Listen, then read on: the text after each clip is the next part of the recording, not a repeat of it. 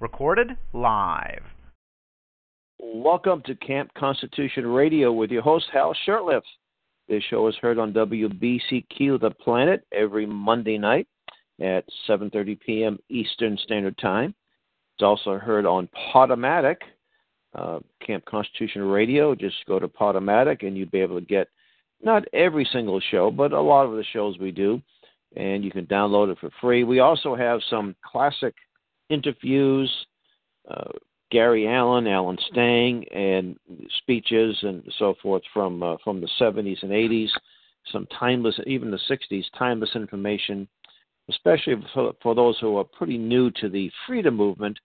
There's a lot of great stuff out there. It's really important to be well rounded in your understanding of the problem. So, um, this show was brought to you by Camp Constitution, which, among other things, runs a week long family camp. Uh, next year's camp will be in the Berkshires of Massachusetts, Western Massachusetts, in the city of Pittsfield. It's a beautiful camp. It's in a you know rural setting. It's in a city, but we have we're on a beautiful lake and there's uh, plenty of trees and vegetation around there. And the camp will run from August 5th to the 11th, uh, Sunday to Saturday. And we've got a, quite a lineup of instructors. Now we have some of our camp regulars like Reverend Stevie Craft, and uh, which is nothing regular about him, by the way, uh, Earl Wallace. But we also have coming to camp uh, Professor Willie Soon. He's returning, and we have um, Christopher Monckton, Lord Christopher Monckton, Dr. Duke Pesta the, of the University of Wisconsin Oshkosh, who is uh, one of the top experts on Common Core and many other things. In fact, Duke has a, sh- uh, a, show. It's uh, Freedom Project Media, FP, Freedom Project Education Media, and I was a guest on there a couple of weeks ago. And if everything goes smoothly, I'll be on be on there uh, today, Monday. Well, actually, I record this program usually a day or two ahead of time, and I um, so that will uh, that will be you know in the morning. So uh, you'll be hearing this. You can go to FPE uh, or go to my uh, Camp Constitution's Facebook, uh, and you'll see a, uh, the video posted there. And the reason why um, I wanted to bring up today, today is Sunday, the November fifth. This is the known as Guy Fawkes Day, the um, the bombing and uh, the uh, I should say the gunpowder plot, the the foiled attempt to overthrow the Protestant regime there in England. Uh, but also was a terrible tragedy today, and we're not getting a lot of information. At 6 p.m. Eastern Standard Time, and there was a church in Sutherland, Texas. I guess it's near San Antonio. It was a small Baptist church, small meeting, 50 or so people participate or attend on a regular basis. And we got, I heard earlier today, this early this afternoon when I returned from church, that there were uh, about 27 people dead. Expect a few more. Uh, that the gunmen fled, and I'm just hearing now that he was killed. I don't say who killed him, if he was killed or committed suicide or killed by deputies or sheriff or what have you. And uh, we don't know much about at this point. So by the time this will air, but you know, every time there's a shooting like this, the first thing is, of course, uh, a clarion call for more gun control. In fact, um, it was interesting. It was last year one of my pastor and a member of the church approached me about becoming the church armed. And I think this is something that uh, churches will have to do. They'll probably have to have you more than one person. You have to have a person or two outside of the church and a couple inside at the entranceways and so forth. Um, this is just a uh, you know sign of the times, and unfortunately, this is what um, we're going to have to do. There was a um, it was about a month ago. There was a, a Somali national. Oh, he was a Somali moved to the United States, um, and he became bitter towards the Christians, and he went into a church, and it was in Tennessee. You didn't hear much about it. He only managed to kill one person, thankfully, uh, uh, instead of many more. It was a tragedy for the one person who died. He wounded some, but there was an usher who took action and uh, took him took him in, took him out, got, him on a commission, so he couldn't do any more damage. And of course, you didn't hear about it on in the mainstream media because of being a Muslim. You don't want to put any negative um, any negative press for the Muslims. Well, I'm expected uh, to have Tom Moor, my co-host call in pretty soon. Um, but to talk about something, you want to talk about the um, the Clinton uh, uranium scandal. It was kind of interesting too when Hillary Clinton uh, was Attorney General. She was involved in a uranium deal for a company in Russia that got a big chunk a big chunk of the uranium uh, uh, the uranium um, like 20% of our uranium and then a nice donation was made to the Clinton Foundation. And that story appeared in the New York Times. It didn't appear in the um, you know some obscure, uh, unreliable source of information. It was in the New York Times, which of course must be true, and all the news that fits, right? So even in the far left journals, and I, I was saying that tongue in cheek, legitimate newspapers like the New York Times, but they even reported that story. It was quite fascinating too. Um, I'm going to be talking about this with Duke Pesta. Uh, it was about two weeks ago, a week and a half ago, there was a man arrested at the Capitol, the U.S. Capitol, for throwing uh, little paper flags or plastic flag, Russian flags, in Trump's direction and shouting Trump, Trump is treason, Trump is treason, things of that nature. It's very interesting when people on the far left start using the term treason. You see, treason is a term that you use. It's in the Constitution. It's aiding and abetting our nation's enemies, and uh, there are people who are guilty of treason. There's no question about it. I'm certain. I certainly don't believe Trump is one of them. Uh, but when you call, when you use the term treason, you are actually advocating nationalism or a sense of a, a country, a country that you can. Hi, Hey, Tom, I just calling in. Well, anyway, Tom, I was talking about uh, the the man who was arrested at the state at the Capitol uh, in D in D.C. and he used the term treason. Uh, and treason, uh, you, when you use that term, you are acknowledging this a sense of nationhood, and then you could be called a nationalist if you believe in that. But I just wanted to mention really quick before we get into our conversation that he was uh, uh, none other than Ryan Clayton. Ryan Clayton was the former executive director of the left wing organization called Wolf PAC, uh, founded by Cenk Uygur, uh, Armenian Holocaust denier, to uh, get an Article 5 convention. And I actually bumped into him on a few occasions in New Hampshire and Massachusetts. I think you were with me, Tom. You probably remember the guy. He threatened to sue me uh, two years ago over something uh, that I had nothing to do with. Uh, so no lawsuit so far. And I just kind of interesting when we were you you wanted to discuss among other things the uh, the Russian issue, the Russian uh, whether or not Trump was uh, Putin were collaborating to steal the election, and I I think it's important to point out for those people who are kind of new to the uh, movement or just maybe forgot or maybe read a book back in 72 and forgot what it said but um, there has been the United States or elements within the United States have aided and abetted the Soviet Union from the Bolshevik Revolution, which, of course, is the 100th anniversary, uh, up until recently. And uh, one of the best researchers on that subject is Anthony Sutton. And I know you, your library is, I think, uh, full of Anthony Sutton's books. He was a yes, researcher. Yes, I have uh, right in front of me. I have Wall Street and the Bolshevik Revolution, Revolution. which is uh, one of his trilogy uh, which includes Wall Street and the rise of Hitler and Wall Street and FDR. Yep. So we and have, it's interesting, one... at that time you have all these three factions in the world in that early 20th century appearing outwardly to compete against one another, but then controlled by the very same bankers from within. That it's fascinating too how that General Electric, for example, uh, you know, helped uh, bankroll Nazi Germany to some extent. I say bankroll, but to some extent, I.G. Farben uh, if you read that book, uh, Wall Street and the Rise of Hitler, you a lot about I.G. Farben and the various chemical companies that in the United States. Bayer Aspirin, by the way, is one of them. And their goal, they they basically said to the Germans, look, you can deal with your. They had a process to turn coal into oil, hydrogenation, I think it's called. And they didn't want to mess with the rest of the world, so uh, United States. And they said, look, you could keep that. We won't mess with that. And you know, you do this your thing, and we'll do our thing. And so they worked together to form this uh, cartel, IG Farben. And I believe Nuremberg was the headquarters of the German branch of ITT. And it was in the 1960s, and Ed Griffin pointed this out, that IT International Telegraph and Tel- ITT actually sued the U.S. government for damages uh, and won their case.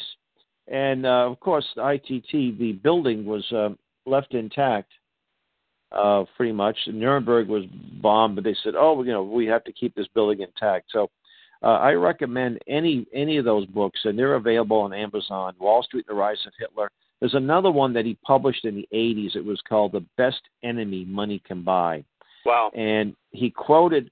This was during the Reagan administration. The man who was Secretary of the Navy, whose name I just can't recall at the top of my head, he was speaking to the graduating class at Annapolis, and he said, "Gentlemen, uh, in a you know in a short time, you will be on your ships, and when you look over the horizon, you'll be looking at some of the best uh, ships that technolo- American technology can build. Unfortunately, they will be on Russian ships, and people don't seem to understand. They don't. Most people don't know this." Um, I remember I was visiting the uh, um, uh, uh Aviation Museum in Connecticut. This would have been about 10 years ago with my daughter, one of my daughters, and I picked up a newsletter from um, Allied, uh, oh, United Technologies, which includes um, Sikorsky helicopter.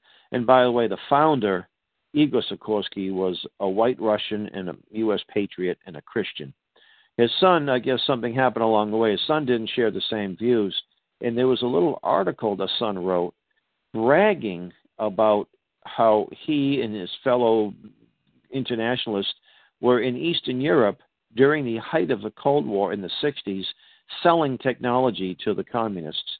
And I, when I saw that, I wrote a letter to him. I still have a copy of the letter. And I asked him how many Americans were killed in Vietnam uh, with technology that you sold the uh, the communists. For some strange reason, he did return my call. But Tom, you wanted to go into a little more detail about the um, uh, what was it the um, the uranium uranium one scandal. Uh, well, issue. yeah, so, we started with treason, and it's interesting for um, the past year that uh, we've had Donald Trump elected. Now it was a year ago this week. Um, you know, uh, the Democrats maintained that the Russians hijacked our election, and he has some uh, sweet deal with the Russians, and uh, he's actually some are even saying he's a Russian agent. Now it's interesting that the Democrats really they overplayed their hand. They thought they had that election in the bag. Of course, right. the pollsters they maybe had the pollsters in the bag, and it now seems that some of the pollsters were putting out those polls uh, showing Hillary in the lead. Uh, you know, just to, to to to turn a lot of Republican voters away and say, well, it's already in the bag, and but maybe keep that happened home the other way around. But it's interesting that before the election, we never heard any ac- accusations, did we, that Trump was in bed with the No. Russians? We didn't Not hear any That only happens accusations. after, and they.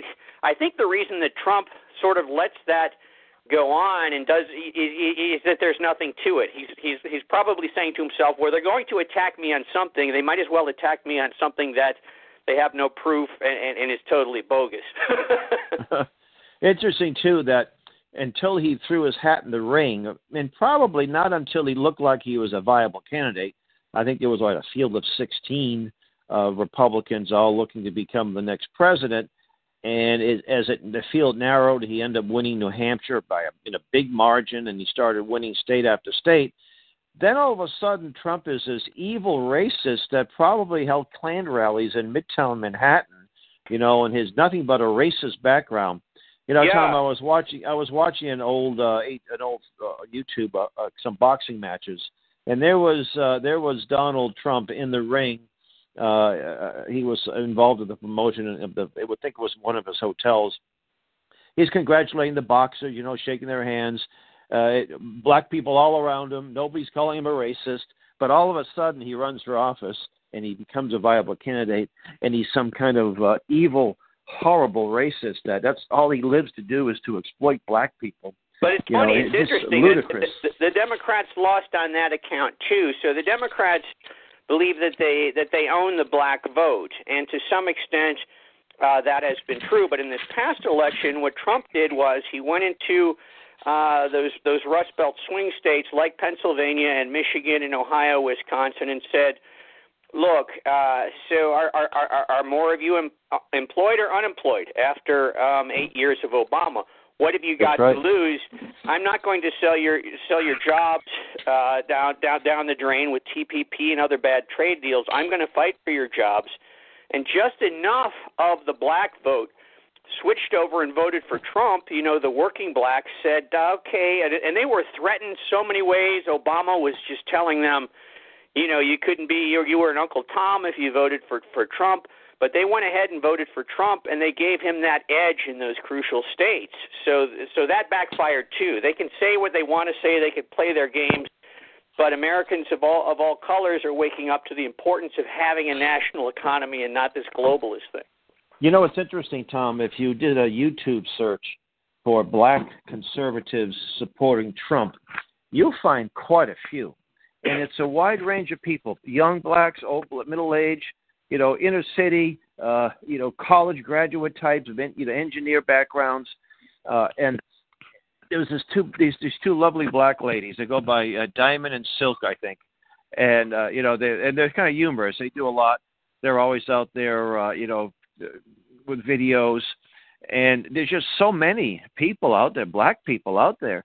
I don't think you're going to find too many black people who are big McCain support. They may have, you know, some may have voted for McCain, but to be uh, back in 1912 or Romney, was it 12 or almost was it yes, 12 well, or McCain, McCain himself is a vicious traitor, selling out America left and right whenever he can. Romney is probably less so. Romney is more the milk toast country yes. club type, but none of them really said we're going to fight for American jobs and have a national economy again the way Trump did. That's right. So I, I and I think you're right. I think that unfortunately many blacks will vote Republican Democrat because they think they're supposed to. It was interesting. Um, you read people like Walter Williams, and Walter Williams. I read an article. It was an older article, but he said something to the effect that uh, the black family was. I mean, it survived slavery. It survived the Civil War. It survived Reconstruction. It survived Jim Crow. It survived the Ku Klux Klan and the lynching and all that. And it survived not because of government, but in spite of it. In fact, the, the, the, most of them were Republicans. You wouldn't find too many Democrat blacks, but it was the New Deal, or I call it the New Steel, that started promising stuff. And you know, there were a lot of black homeowners. There was uh, many black married couples that owned their own home. There was, uh, t- and today the numbers have just the opposite. Where 80 to 85 percent of uh, young blacks were raised in the two family household, male and female, hu- uh, husband, a father, mother. That's turned around. And it's because of the welfare policies that uh, the Democrats, not, not, and, and the Republicans too, have promoted. And they somehow think that, you know, this is how we're going to support the black community by giving you stuff. And it's right. been a total disaster. And I and think that gets back into um, our original uh, topic of um, you know, socialism and um, you know the democratic ties to, to Soviet Russia. So um, unlike uh, uh, Trump, Hillary really does have uh, some some treasonous ties to Russia, and that is her uh, uranium pay-to-play deal, where uh, the Russians appear to have been given, um, you know, some some some very valuable, um, you know, nuclear fissionable uranium rights uh, in the United States, and that was negotiated by Hillary. And then you just go back through time um, a, a hundred years ago. So you have uh, then Soviet Russia. Okay, it's a different kind of Russia, but Russia nonetheless, and the ties to, as we said, the, the Democratic Party to Wilson. Um, That's right. To to Mandell House, who is kind of like a British agent and uh, Rothschild's agent and you have Jacob Schiff and this whole Federal Reserve crowd giving money. And then you have the Warburg brothers. Uh, one came to uh, America from Germany, and uh, oh, that yeah. that was Paul Warburg. Started the Federal Reserve and the Council on Foreign Relations. He was the first chairman of that. His brother Max stayed in Germany at the time and arranged for Lenin's secret train uh, to Russia in this year, a uh, hundred years ago. So then Lenin comes into Russia, and they have this provisional government in Russia. And um, and then this week, a hundred years ago, uh, Kerensky. It wasn't really. I, I mean, Kerensky was just kind of like the setup guy. That's or right. and he was in he was in on the deal and here here's why uh, Ralph Epperson said this that Kerensky freed thousands of Bolshevik revolutionaries this provisional guy in the middle between the czar and Lenin. He was funded by the Federal Reserve crowd. He was the only member of the provisional government who wasn't shot after the coup. And then he was refused burial rights when he died. He actually came over and worked I think for Stanford University. This guy Kerensky you know, so they set him up with a posh job here in America. But then when he died, you know, they didn't give him burial rights. The um, you know, the, the the Russians, the true Russians, they they they said this guy was was a traitor to Russia. Oh, interesting. Yeah. They wouldn't give him burial rights, even neither the Russian nor the Serbian Orthodox churches. So they understood his treason and he was involved with this whole Fed crowd. You had this Red Cross uh, group go into that was there a hundred years ago, as we speak, and and making this transition into Bolshevism. And then before that was done, you know, Stalin killed 20 million uh, Russians. So that's those are the ties of the Democratic Party, and some ties which which apparently remain today in selling the the, the uranium. You know. It's amazing. Uh, yeah, the, yeah. You mentioned um, the Red Cross mission. Uh, it wasn't so much the Red Cross as the pe- person in charge of it. His name will come to. Huh? I, I say it was a front. Yes. Yeah, uh, his name will come to me. He was Teddy Roosevelt's campaign manager for the election of 1912, um, and he was. There was a book called British Agent. It was written by a man who had been uh, a diplomat in Russia during the Bolshevik Revolution, and he witnessed this American uh, that came over here to basically. And he was on the phone. He had been he had been offended by uh, one of the Bolsheviks, and he's on the phone to Lenin and he's basically telling Lenin what to do. I mean, nobody talked to Lenin that way, and it was I think it was Trotsky's nephew that was giving him a hard time, and he called to complain. And when he did so, uh, Lenin was he sent him to Bern Switzerland, and he gets gets off the phone, and he said, "Well, I want him to burn in hell, but I'll settle for Bern Switzerland." And, uh, and, and in fact, Ed Ed Griffin mentions mentions this man, and I'm just having a mental block. I can't think of his name in the book Creature from Jekyll Island. And I was just happened to be going through an old bookstore, an old antique shop, and I saw the book British Agent. And I says, "Oh my goodness!" And it was there. You know, it tells the whole story.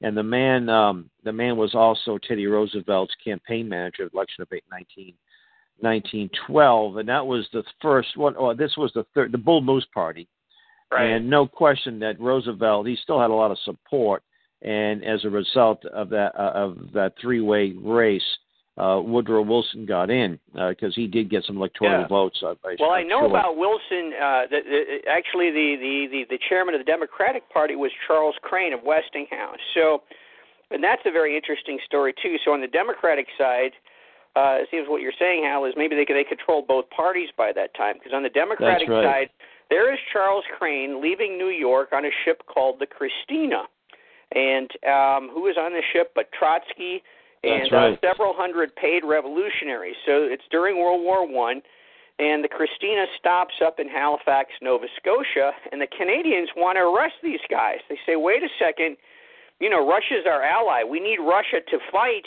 on the other side of Germany to win this war, as we did in World War II. You take out Russia, it's going to be hard to win this war. Let's arrest, and these guys are going to weaken Russia, you know, with their revolution. So we got to arrest them. Well, this Charles Crane stepped up and said, no, no, no, no, no, you don't, and it'll be a big international incident. He pulled some strings but he got Trotsky over there to join Lenin, and, and as I said earlier, Lenin got through with this the help of uh, Max Warburg, and Max Warburg eventually moved to the United States too, and things didn't work out in Germany, and now he has a square. There's a Max Warburg square. We drove by it the other day in Jamaica Plain. So these guys are just That's rewarded right. with statues and squares, while everybody else, you know, tens of a million uh, people die in Russia, and, and not- not to mention the Americans that died in that awful war. That's amazing. Yep. And then after the war was over, of course, that's our other anniversary uh, this week. Um, is uh, is it was Armistice Day, and it's interesting that the Illuminati they're fascinated by numerology. I just know a little Mhm. bit of it, but they like the number eleven. That's their number of mastery of, and control, and the number nine I forget what. But so uh, they ended the war in a box car out in the woods um, on eleven eleven at eleven o'clock in the morning. Mm-hmm. oh, you can't make this stuff up, Hal. So there's all of those 11s, and so that's when we uh, celebrate Armistice Day or Veterans Day. And um, I do, I, I do. Uh, of course, I support Veterans Day. I support our veterans, but it's an interesting story as as to how that came to be. That's right. That's that's right. And after And the war, it's funny. I have a peace dollar. After the war was over, people couldn't figure out why the war was fought in the first place, and then you have these uh, silver dollars, and that was, I think, the only U.S. currency where they printed peace. You know, in God we trust and peace. They were so happy, but uh, of course, the, thank God they didn't go along with Wilson's peace, which was the peace of the League of Nations.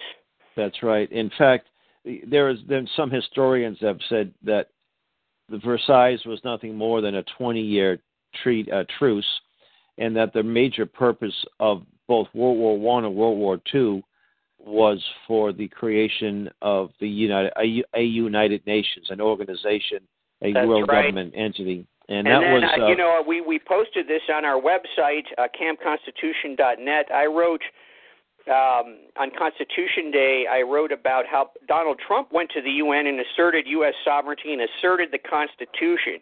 Not once, but two or three or four times at the UN. I could not believe my ears, Hal. I mean, the only thing better, which which he should do, is to say we're out of here. Right. well, thankfully he did. He pulled us out of UNESCO. yeah. Now that happened. I think Reagan did the same thing, and Reagan was not. Reagan tricked a lot, fooled a lot of people. He was really an internationalist, but he he you know passed himself off as an American uh, patriot. But uh, we got back in under, I believe it was uh, Young Bush, uh, because he said if you don't pay the dues, you're out. Right. And so he funded them. And UNESCO was just United Nations Education, uh, Scientific, Cultural Organization. It was so virulently anti-American, but the whole entity.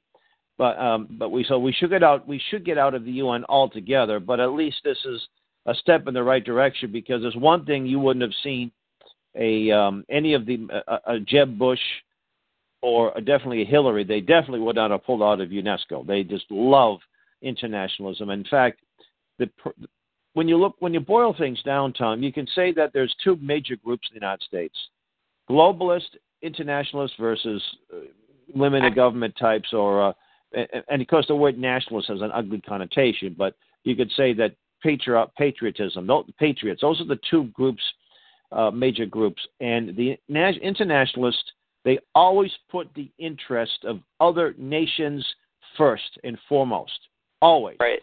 immigration policy, foreign aid, treaties, they always get the best of the deal.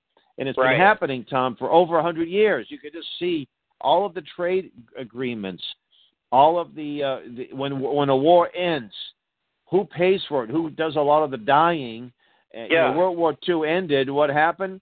Russia got Eastern Europe. That was agreed to at Yalta, and Yeah. we gave Western Europe billions of dollars and said you better have a you better have a European Union, and that was that was all about. And and uh, Vietnam, you know, something that war that we could have won in no time. We we we there we were a long stalemate. Now you know now we get more wars and.